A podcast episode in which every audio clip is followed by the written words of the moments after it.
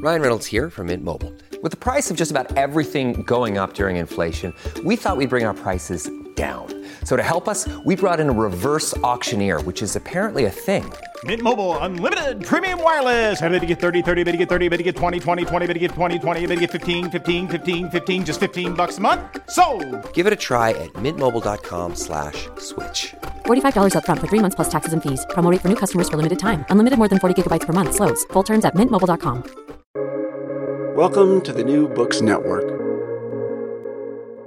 Hello and welcome to the New Books Network. I am Jay Shifman, founder of Choose Your Struggle, and today I'm chatting with David Herzberg about his new book, White Market Drugs, published by the University of Chicago Press. David is an associate professor of history at the University of Buffalo, and besides the book we're chatting about today, he's also the author of Happy Pills in America From Miltown to Prozac. David is the co editor of the journal Social History of Alcohol and Drugs. David, welcome to the show. I'm so delighted to be chatting with you. Hey, thanks for having me. I'm glad to be here. So I'll say this, you know, we were chatting a little bit before we started, and, so you know my story a little bit. And, and I'm going to read a quote to you really quick from page nine of your book. You said that one of your goals for this was to write respect- respectfully about drug consumers, which means writing with care and respect about addiction. And, and as a guy who's in recovery, I first off want to say thank you for even attempting to do that because too often, you know, I read these books, some of which I love very much for the book themselves, but they don't really even try for that goal.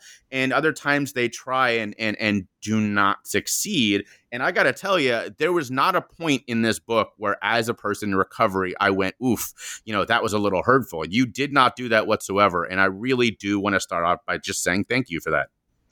Yeah, well, uh, that's really good to hear. You know, there's a lot of words in the book, and I and I try my best. It's a it's a tricky topic, as you know, and um, you know I really worked hard for that because I do have respect for people who use drugs and for people who used drugs, and I don't want to be a part of robbing them of the dignity that every person deserves.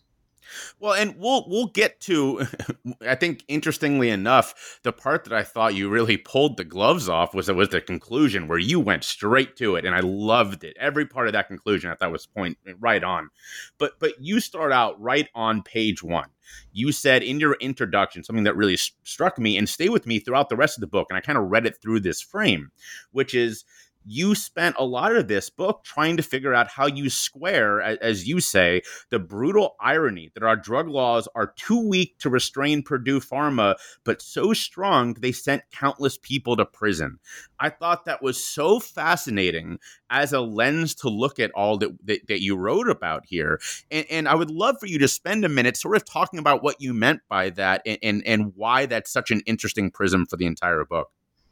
Yeah, thank you for that question. The um, so in my world, and I think in a lot of places, uh, there's a tendency to assume that pharmaceuticals and drugs are are fundamentally different things, right? That that that one is designed to help people uh, achieve good things like health and and uh, stability, uh, and the others are used for perverse purposes, for pleasure and for deviance and things.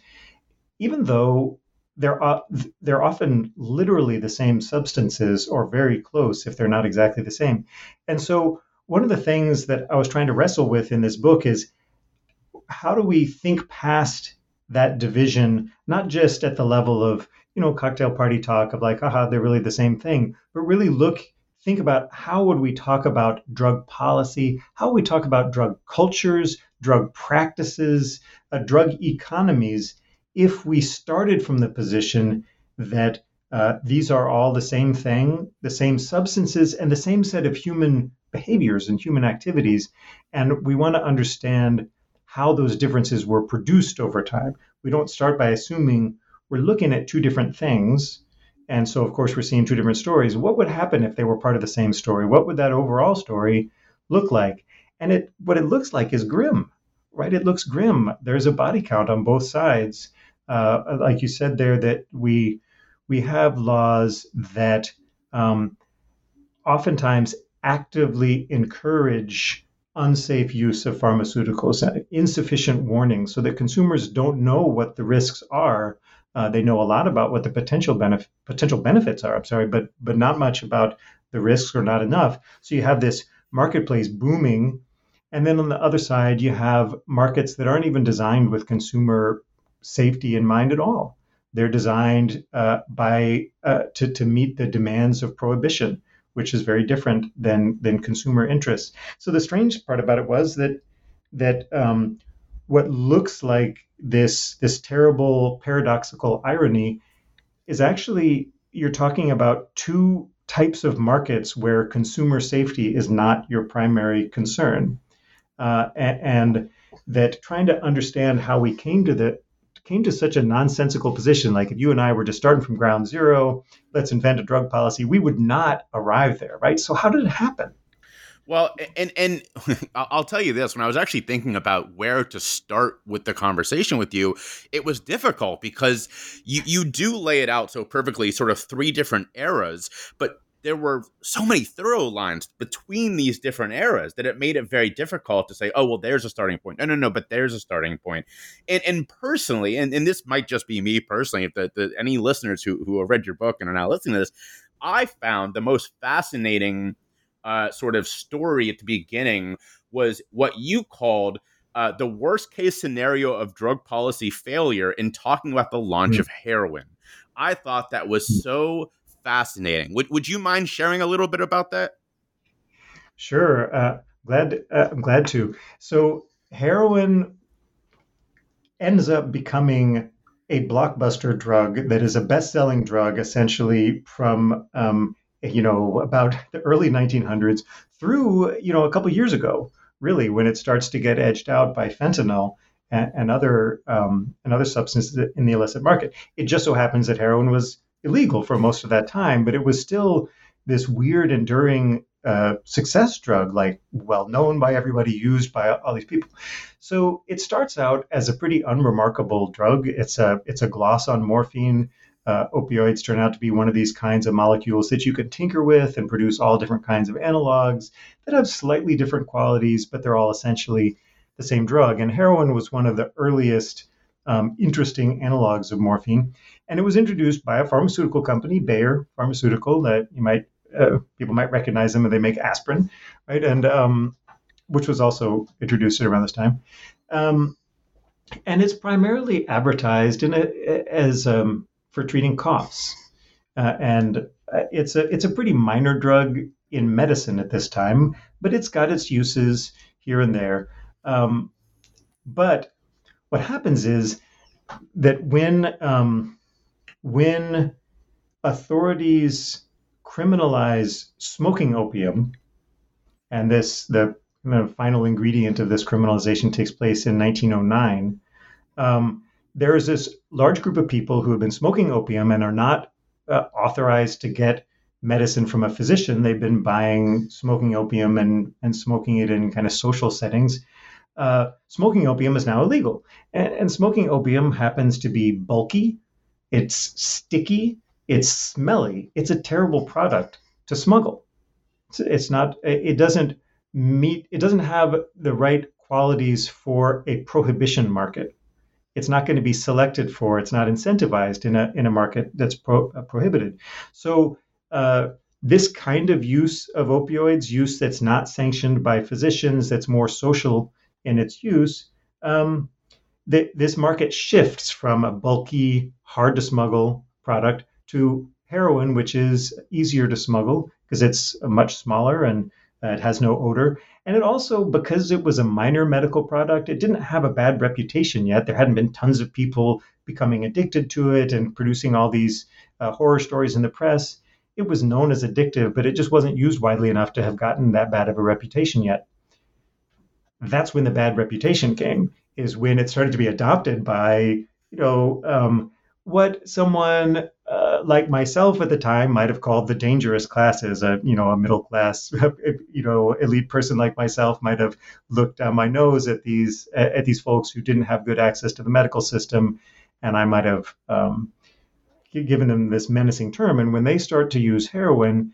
Um, heroin becomes a dangerous and scary drug by association with people that I already think are dangerous and scary, and, and um, and it also it's the qualities of the drug and the qualities of the market where it's purchased do exacerbate that, right? You don't have people having full information about the drug they're buying, and as a result, it does produce addiction and it does create uh, exigencies in the lifestyles of people who um, who are already living close enough to the edge that that kind of uh, relationship with the drug uh, makes uh, makes it considerably harder for them in those communities. So you have a you have a problem on your hands, right? You have a drug that's being used in ways that is clearly um, harming some people, and it's also scaring authorities who are scared by the communities where it's being used.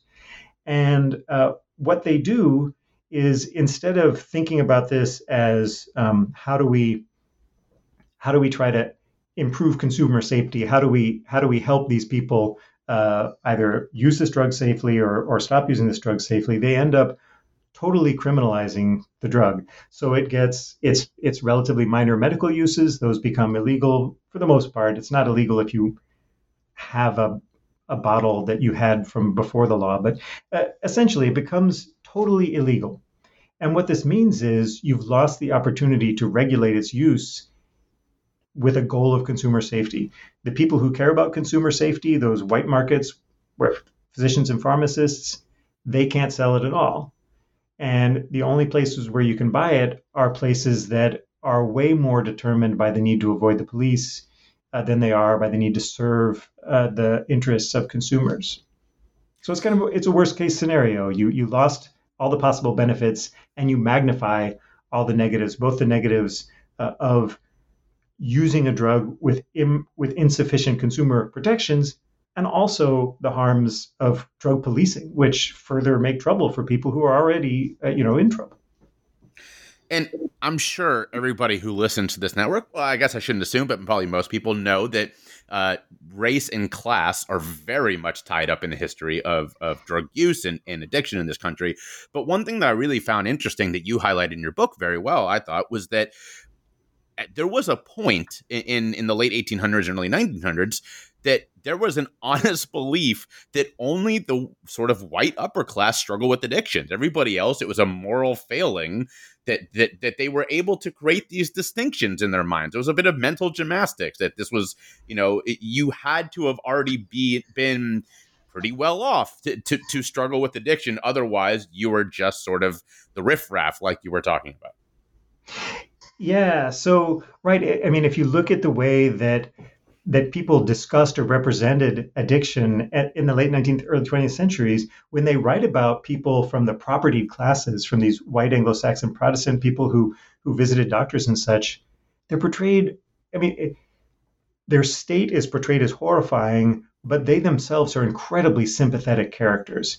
Like they're struggling to be free. They're struggling to maintain their dignity against this fearsome foe that's not their fault. They were, you know, this and that.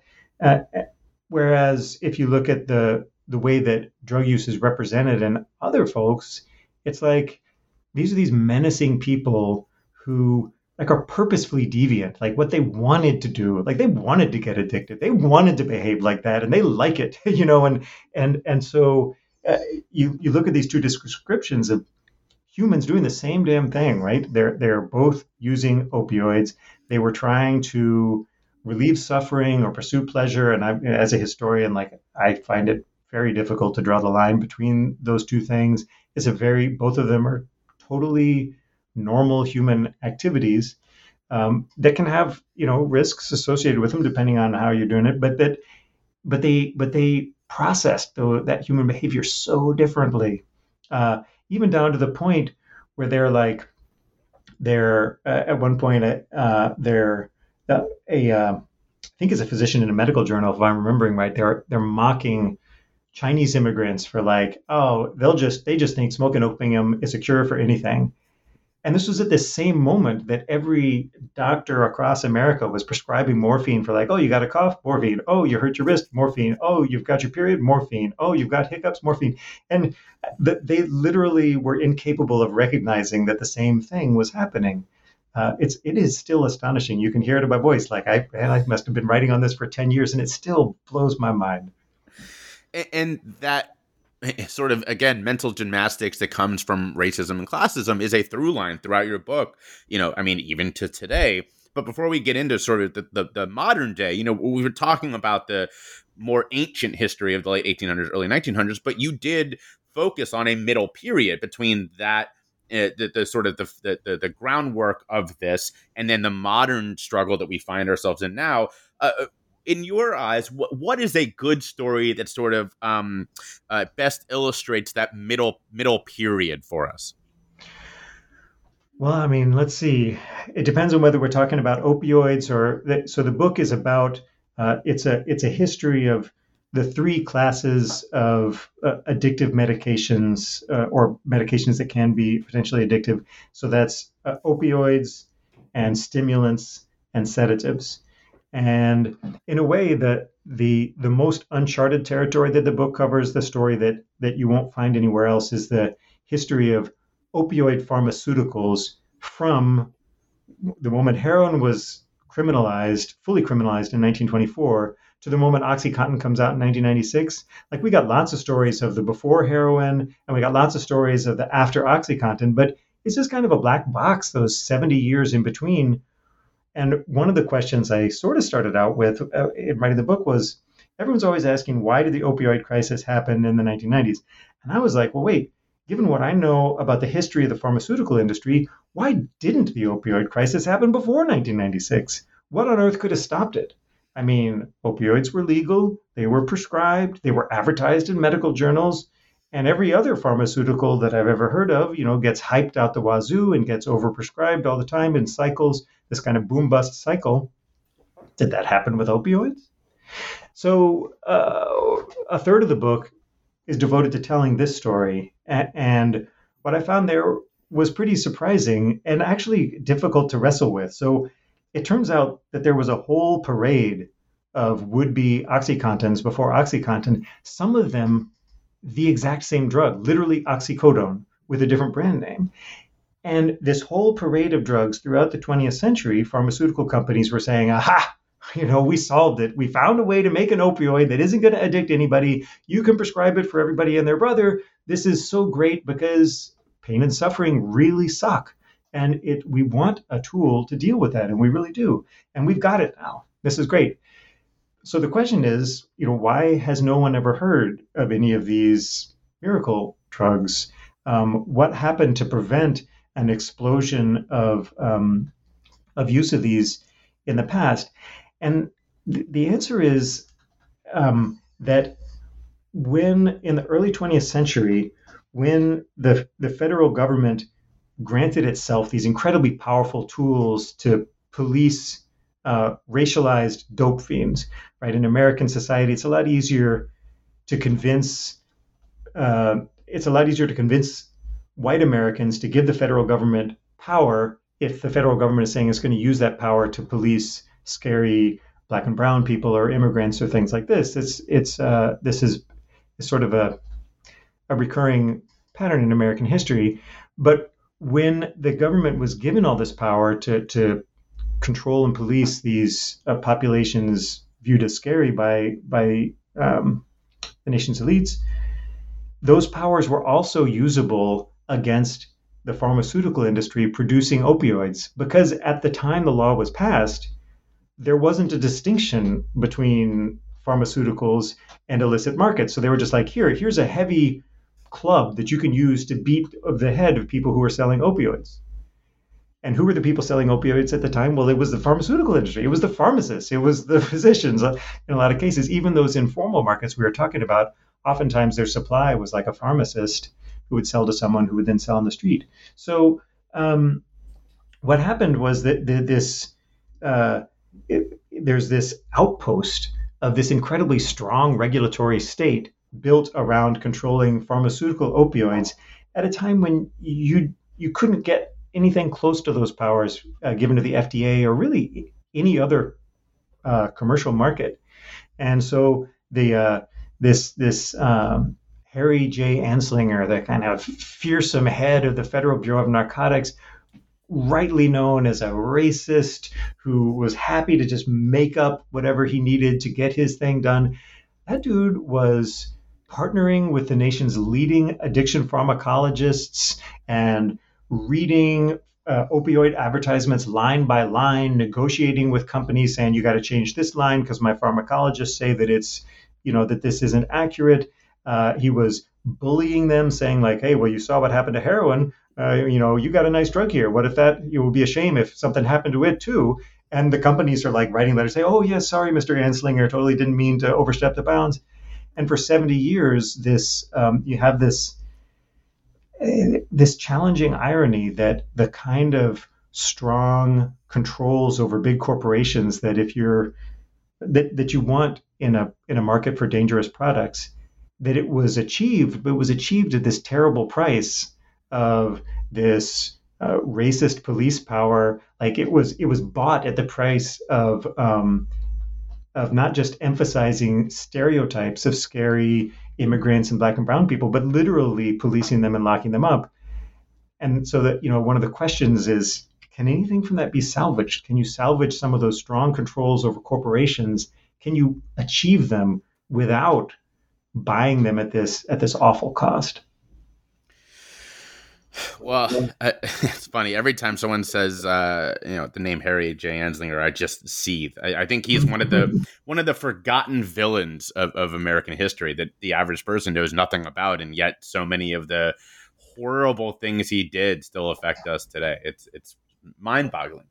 But yeah. but you you I, I love a part of your book where you're talking about this this moment we had, sort of the late '60s, where, as you described it, we had a confluence of the civil rights uh, movement helping people rethink a lot of the systems that are that are sort of in place in this country, and you had a bunch of white kids smoking weed, uh, and to a lesser extent, as you point out, using heroin, that really gave us an opportunity in this moment to make some changes, and you start seeing some some hearings.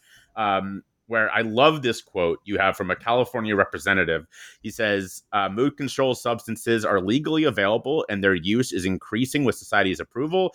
Mood control substances are illegally available and they're, they are increasing but condemned by society. These two statements are contradictory, but both are true. As a matter of fact, many instances they're the same drug. No wonder we are rightfully charged with hypocrisy. What a strong statement, mm-hmm. and yet so true. Yeah. So at, at, that time, one of the things that happens is they they managed to put a clamp down on pharmaceutical opioid use, and it's pretty restrictive for 70 years, probably uh, more restrictive than than necessary.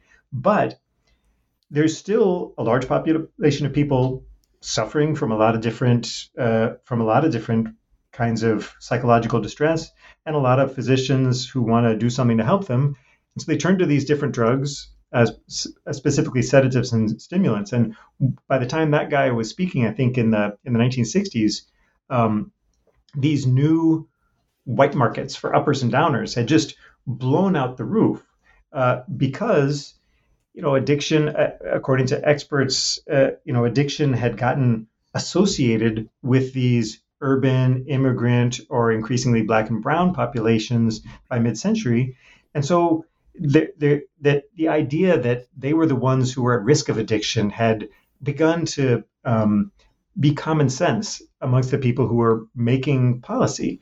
And so it was hard to convince people to you need to rein in sleeping pills and amphetamine stimulants because you know they're being sold by white doctors to white middle class patients. And and these are respectable people. They're not going to become addicted. And so that market was allowed to just spiral out of control, massive. Like the, uh, uh, you know, I sometimes struggle to try to explain how, because it happened so long ago, people want to see it as kind of this old timey drug crisis. But in fact, you know, the uh, the number of fatal overdoses, the number of car crashes, the number of suicide attempts were were less than the present crisis, but not by an order of magnitude. Like this was a real serious public health crisis. And this guy was kind of recognizing, like, wait a minute, on the one hand, this country is investing an enormous amount of money in trying to convince people to use these drugs, like an enormous number of resources. A lot of people's jobs are there to, to convince people to use these drugs. A lot of money goes into building a whole infrastructure whose goal is to put pills in mouths. And at the same time, we're investing all of this money into preventing people from using those same drugs. And he's saying he's he's one of these voices at the time saying, let's uh, we need to challenge this uh, illogical kind of setup and really think about what we're trying to accomplish here. Um, and so it, it's it's the start of a really remarkable moment, probably the only moment that gets close to rational drug policy in this whole 150 years. It's a little bit of a depressing thing to say, but but you know at least we got that. It could be nothing, right? and, and there's a so uh, first off that's so sad that that's that's our bar and it's such a low bar uh, and we we can't even clear that one um, but you did have another quote in there that there was I, I I read it and I went back and read it again. I was just I, I just had to shake my head. And and you had uh, it was during these same hearings. You had an expert, an, an addiction ex- expert, saying control of addiction will never be achieved by sending addicts to jail. That's in the late '60s, early '70s, and here we are in 2021, and we still have not wrapped our mind around that idea. And and, and that again, as a guy, as a guy in recovery, was simply maddening. Yeah, I, you know, it's one of the things, and I teach on this topic. I teach a history of alcohol and drugs every year, and and one of the things that I get most exercised in the class is that the trap of punitive policies is that um, they don't work, right? That they simply don't work. But when they don't work, it becomes a basis for doubling down on them. Like, look, the problem's getting worse. We need to crack down harder and the crackdown doesn't work. Well, we need to crack down even harder. Look at these, you know, scofflaws kind of laughing in our face at this. We'll show them. And, and there's this way in which uh, it's this little bug in the system where failure actually reinforces the, the policy at hand. So, you know, there's no, um, it's really clear when you look at a, a, the past 150 years, if, uh, and I hope it's clear from, from the book, that policies that work are you regulate uh, like that what makes drugs especially dangerous is the profits associated with them that that convinces um, companies or, or, people to sell them uh, in ways that are dangerous. And so what works with, to help protect consumers is to regulate the ability to pursue profit without restraint in selling drugs like regulate pharmaceutical companies and or regulate anyone who sells drugs but regulate them with the goal of consumer safety. Don't regulate them with some fantasy that oh people are going to know nobody's going to use drugs anymore now because it's illegal. Know, i'm sorry as a historian like show me show me the time and place where that ever happened. No what we want is that when people do use drugs that it doesn't become a, a life altering bad experience for them.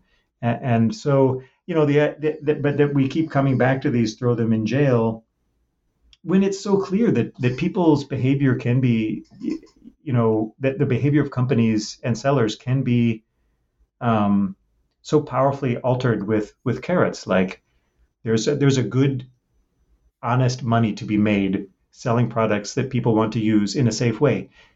You may not make a killing. You may not make Purdue Pharma money, uh, and maybe maybe you shouldn't be able to make that kind of money selling these products. They're too dangerous. Um, but there, but you know, we can we can incentivize you by offering an honest profit, selling drugs honestly. So there, there's definitely a piece on on sort of our capitalistic society we live in that we need to talk about, and, and, you do a really amazing job of sort of pointing the finger at that in the in the conclusion. But before we get to all of that, there is a, a particular politician that I think uh, bears mentioning in in talking about the doubling down on policies that do not work. Uh, and, you make it very clear in, in this example uh, that it was done specifically for political reasons, and that, of course, is Rockefeller. Uh, what an incredible story of a guy who, for a moment, looked like to be a champion, or if maybe not a that might be a little strong, but at least um, somebody who had some good ideas and then just went straight the other direction for completely political reasons. Yeah. So there's this period of time in the 60s and 70s when, and Rockefeller is part of this, when there's an attempt to rethink drug policy, and this is this comes from two different directions. On the one hand, you have new regulations limiting big pharma, and limiting their sales of sedatives and stimulants that have gone over the top. And then on the other hand, there's this attempt to rethink the punitive approach to non medical drug sales and use and really think about um, at that time the alternative was medicalization seeing like well people who use drugs are sick they need treatment and rockefeller was um, was uh, an early believer in the second thing of, of, of trying to approach drug users and addiction with treatment but as it turns out um, and I, and I take this from uh, Julilly Kohler-Hausmann's excellent book, um, Getting Tough, that addiction treatment, politically speaking, it's a really hard sell. Number one, it turns out nobody wants addiction treatment facilities in their neighborhood, and people push back against that.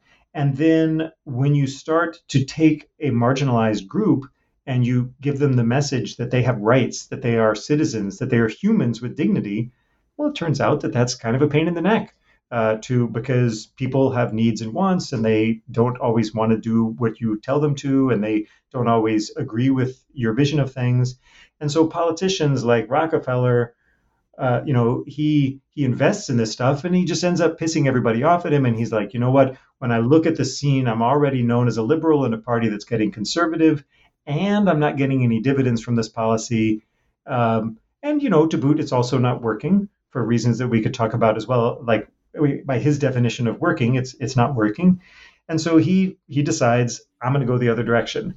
I'm going to make a bold uh, 180. I'm going to say to the public, look, I invested in all this stuff. I thought it was right, but turns out we tried it. It didn't work. I'm going to go the other way. We need to just lock people up. His original bill that he proposed was like life in prison, first offense, like no possibility of parole. Uh, it comes out a little uh, less draconian than that, but like that's probably the only. I think that probably 90% of the times you see the word draconian in popular usage is in reference to Nelson Rockefeller's drug laws, like the draconian Nelson Rockefeller laws.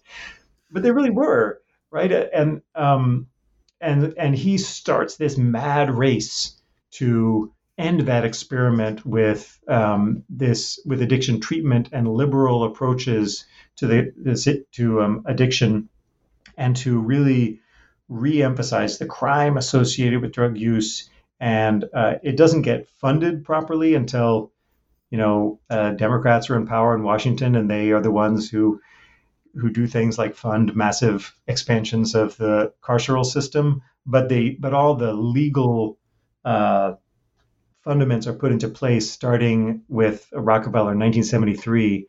Um, and you know it's a it, it's a, it's one of these tragic things because you had something that you know by my by my mind was really working in the early 1970s and it's like it was a hot stove like oh you know america cannot have anything even approaching rational drug policy. Like let's back away from that hard. First let's lock up all the non-medical people and then hey let's just free the pharmaceutical industry to sell willy-nilly because you know we got to back away from both sides of this moment of sanity in drug policy.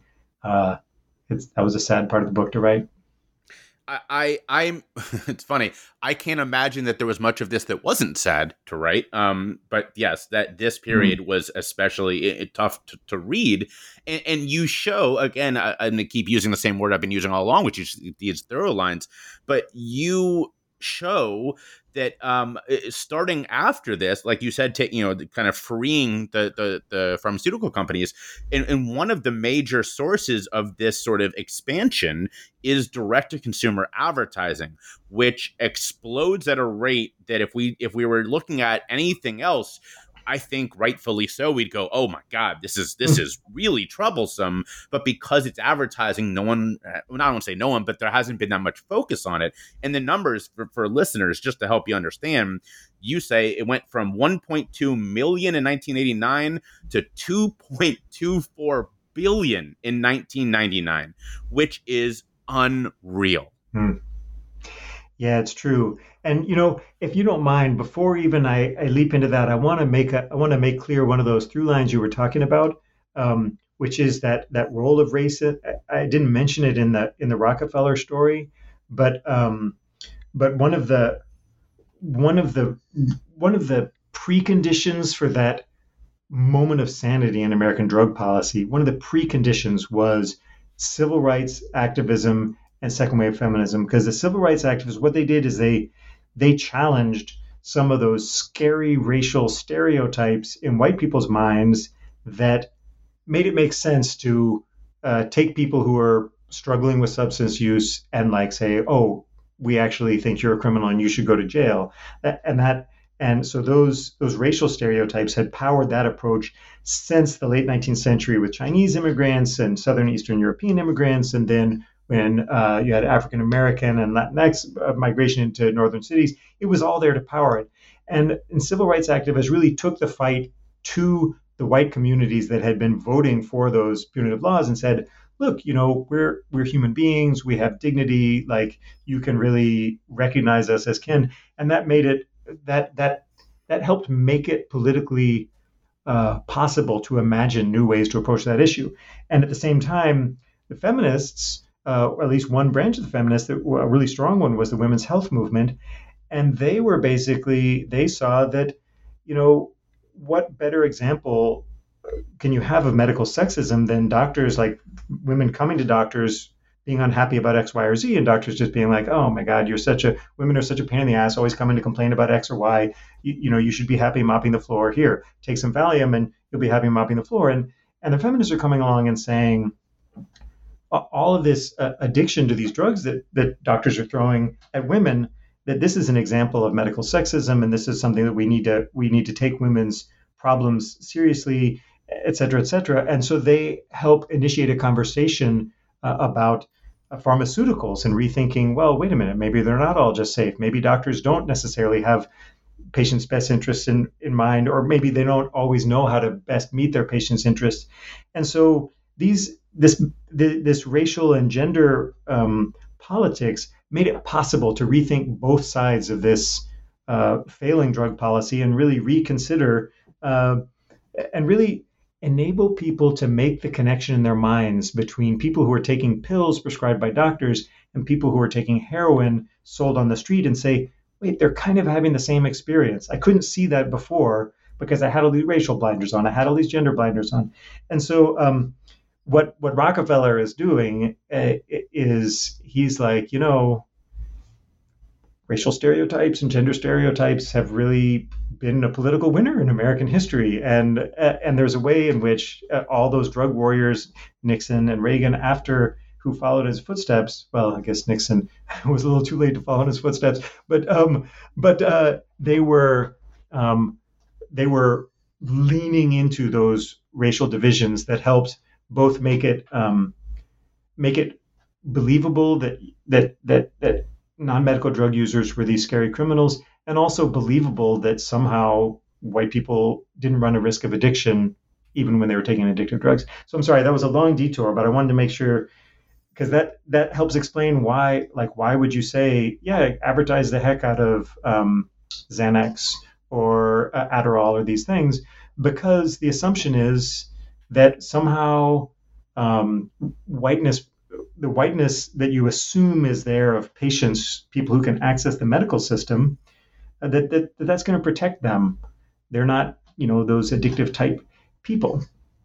Um, and, uh, and you make that very clear because, and, uh, when we talk about uh, what what has been called the opioid epidemic, which really we need to start saying instead is the overdose epidemic, um, mm-hmm. but specifically about opioids, you know, you have the three names of Foley, Portenoy, and, and, and Haddox, but you have this claim that opioids are not addictive. And as you say so incredibly perfectly in this, going to that point you just made, that this this uh, idea that they're not addictive is a new tool to accomplish the old task of showing that white market drug consumption is different in some way than black market drug consumption.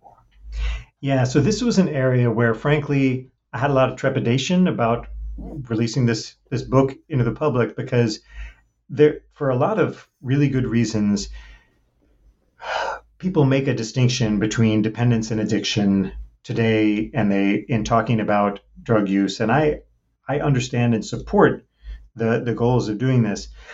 As a historian, I ran into this trouble, which is that in trying to distinguish between you know, you have a whole bunch of people who are taking a drug regularly over a long period of time, is such that they are never not taking the drug, right? So they are chronic consumers.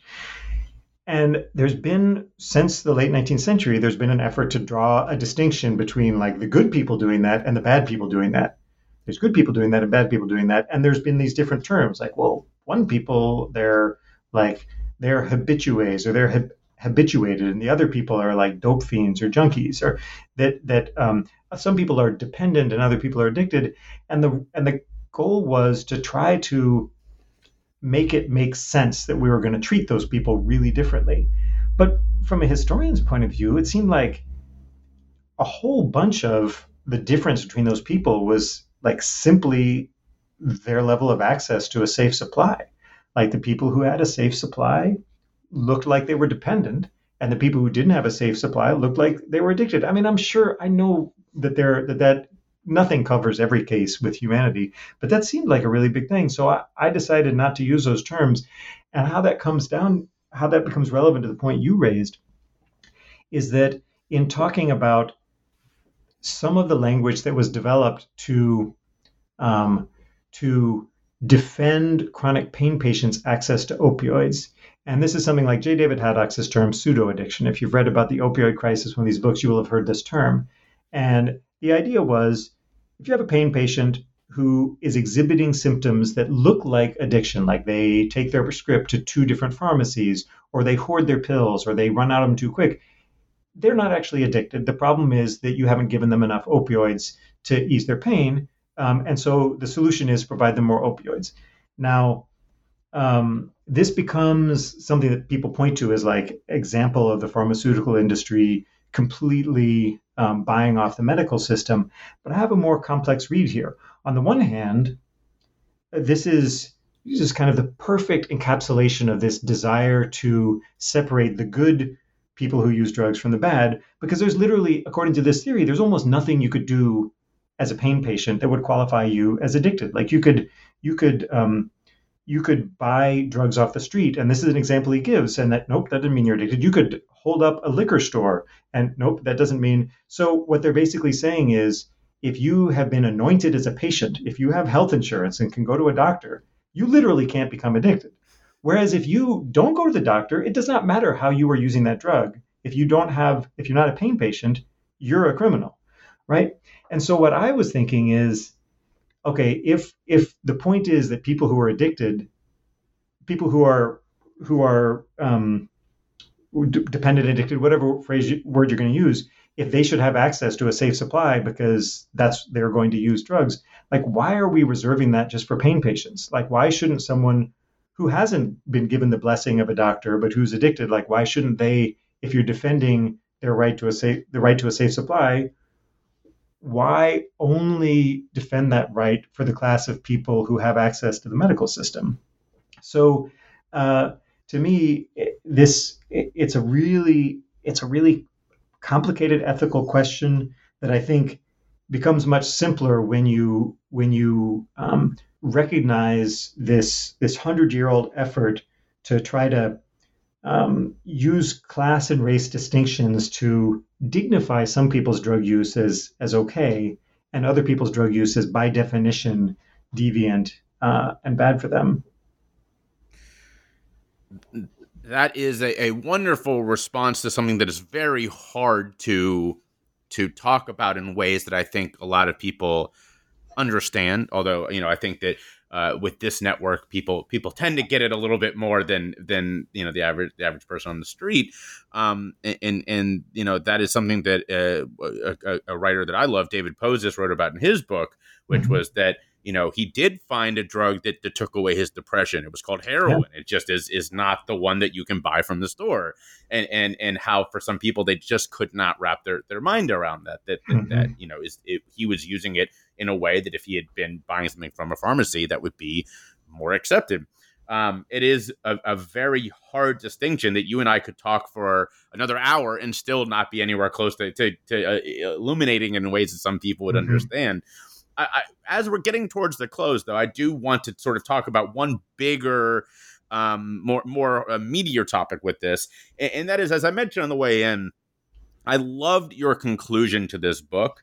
I, I loved as I kind of said, that you seem to to to take the gloves off and really went in in, in this conclusion. Uh, you, you start off by saying the history of American drug policy offers precious few success stories, which I thought was a perfect sentence. Mm. Uh, and and you you you go from there to say that you know the end of chapter one uh, is depressingly static is, is similar the whole thing is depressingly static as, as the end of chapter seven um, so so my question for you is as we talk about all of these sort of uh, ideas and, and and we agree that we're kind of depressingly static over, over this hmm. period uh, what can everybody in their lives do to help make a difference for drug mm-hmm. users and those who struggle with substance misuse? Because this book is wonderful.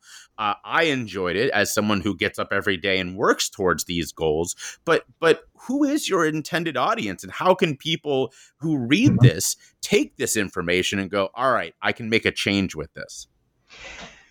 That's it's a great question, and I'm going to say right at the start, one of the intended audiences is is historians, and I'd be glad to talk about what that means. But I think um, there are two other intended audiences. One is that that I hope that um, people who participate in making policy, and this is not just politicians and their legislative aides and all that. These are advocates. These are voters. I hope that everyone who participates in that process can just get a clarifying sense of what are our goals in drug policy, and I I try to introduce, um, you know, that uh, think about people who use drugs as consumers, think about drugs as highly desirable but highly dangerous goods, like maybe automobiles, and that our goal is to our goal is consumer safety, and that means that we don't um, we didn't arrest people who drove Volkswagens that had fraudulent emissions tests. We we cracked down on Volkswagen, and and uh, you know so that we we um, the goal is to pursue safe regulations that will make it uh, less dangerous to do this human activity that we're not going to stop. So uh, I think that when you have, once you have a, a firm understanding of what the goal is, it can allow you to see through some of the fog and frankly bullshit that gets circulated around in lieu of real talk about drugs in our political discourse and allows you to um, uh, to craft more sensible policies and to vote for people who are advocating those policies. And, I would just say that that I tend I feel like um, I go between these two different groups who often like don't really like don't really have a lot of appreciation for each other. Put it that way, like that. Um, people who are anti-pharma, like who are the, the kind of the, the left wingers who are like anti-corporate and these big pharma people, and and the anti-drug war people who are a different part of the left, like looking particularly at race issues and and um, the new Jim Crow and this kind of thing, and um, and I often like I'm the I'm the token party pooper in each group. Like the for the anti-pharma people, I'm like you know you can't you can't use you can't buy leverage over this big industry by trading in harmful stereotypes of people who use drugs and and uh, you know you there's no way to do that that isn't racist. There's no way to do that that isn't stigmatizing and harmful. You have to tell a story about these that, that is about unregulated capitalism. That's not about ooh scary drugs. It's just about unregulated ooh scary unregulated capitalism. And then on the other side i, I find you know I, I, love David Poses' book as well. And sometimes uh, when i'm talking to um, you know groups who represent that point of view there's this kind of sneaky libertarianism in there that they're like implicitly they seem to be just saying like yeah it should all just be legal and i'm like wow you do not want you know you do not want um whatever GlaxoSmithKline, Wellcome, Sanofi, whatever uh, planet bestriding corporation having just free rein to sell a, a, drug that has real risks however they want. There's that got a hew to that middle line of you want a safe supply and safe supply in a capitalist context means really strong regulations of the suppliers. And i think my what i what i hope is that at the at the political level people will keep that in mind that it's not an either or it's not either free market or prohibition. Those are both terrible approaches. You want a genuinely safe supply which requires a lot of regulation. And then at a day-to-day personal level just radically demystify drugs radically demystify the harms associated with drugs. We don't need special terms for people who use drugs. They are just consumers who are buying a product. We don't need special terms for drug dangers. All the, all products carry risks, and what we try to we try to make it so that people are less likely to face those risks. Drugs are the same. They're not they're not some magically different type of a consumer good. They're some, not some magically different type of activity.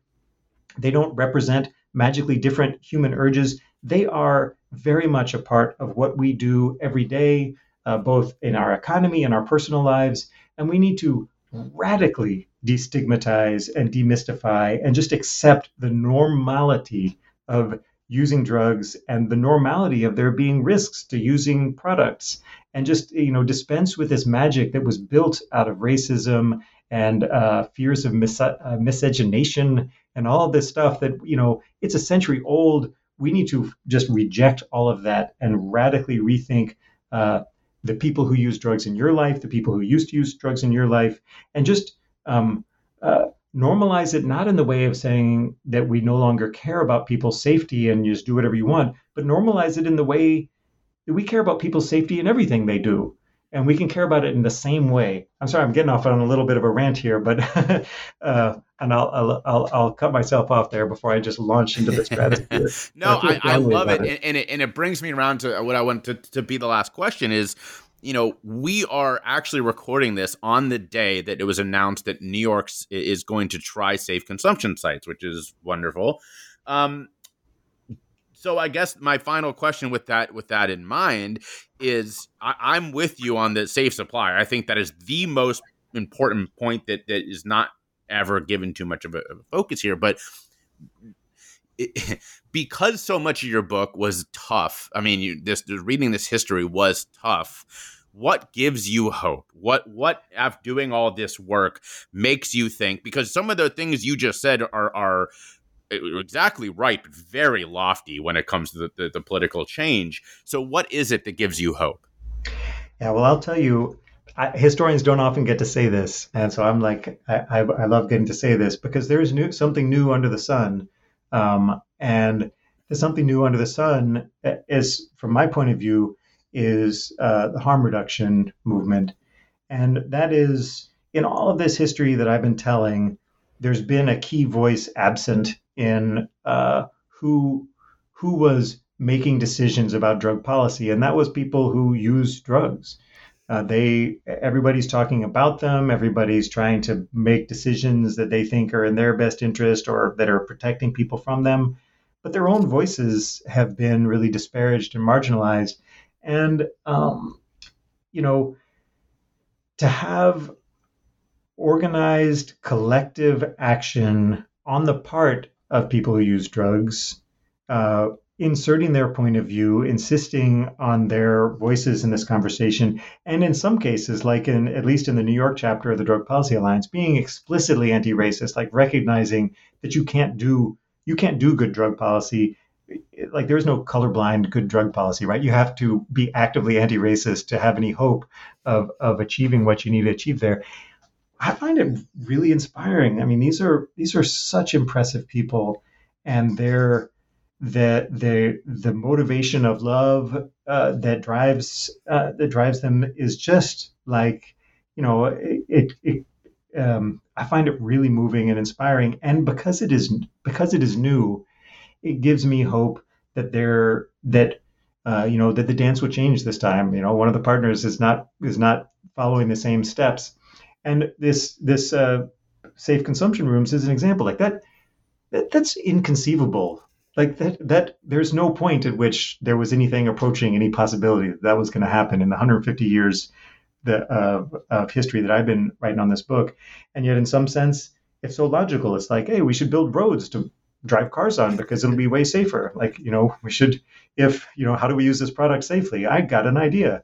You know, how about paved roads or how about safe consumption sites?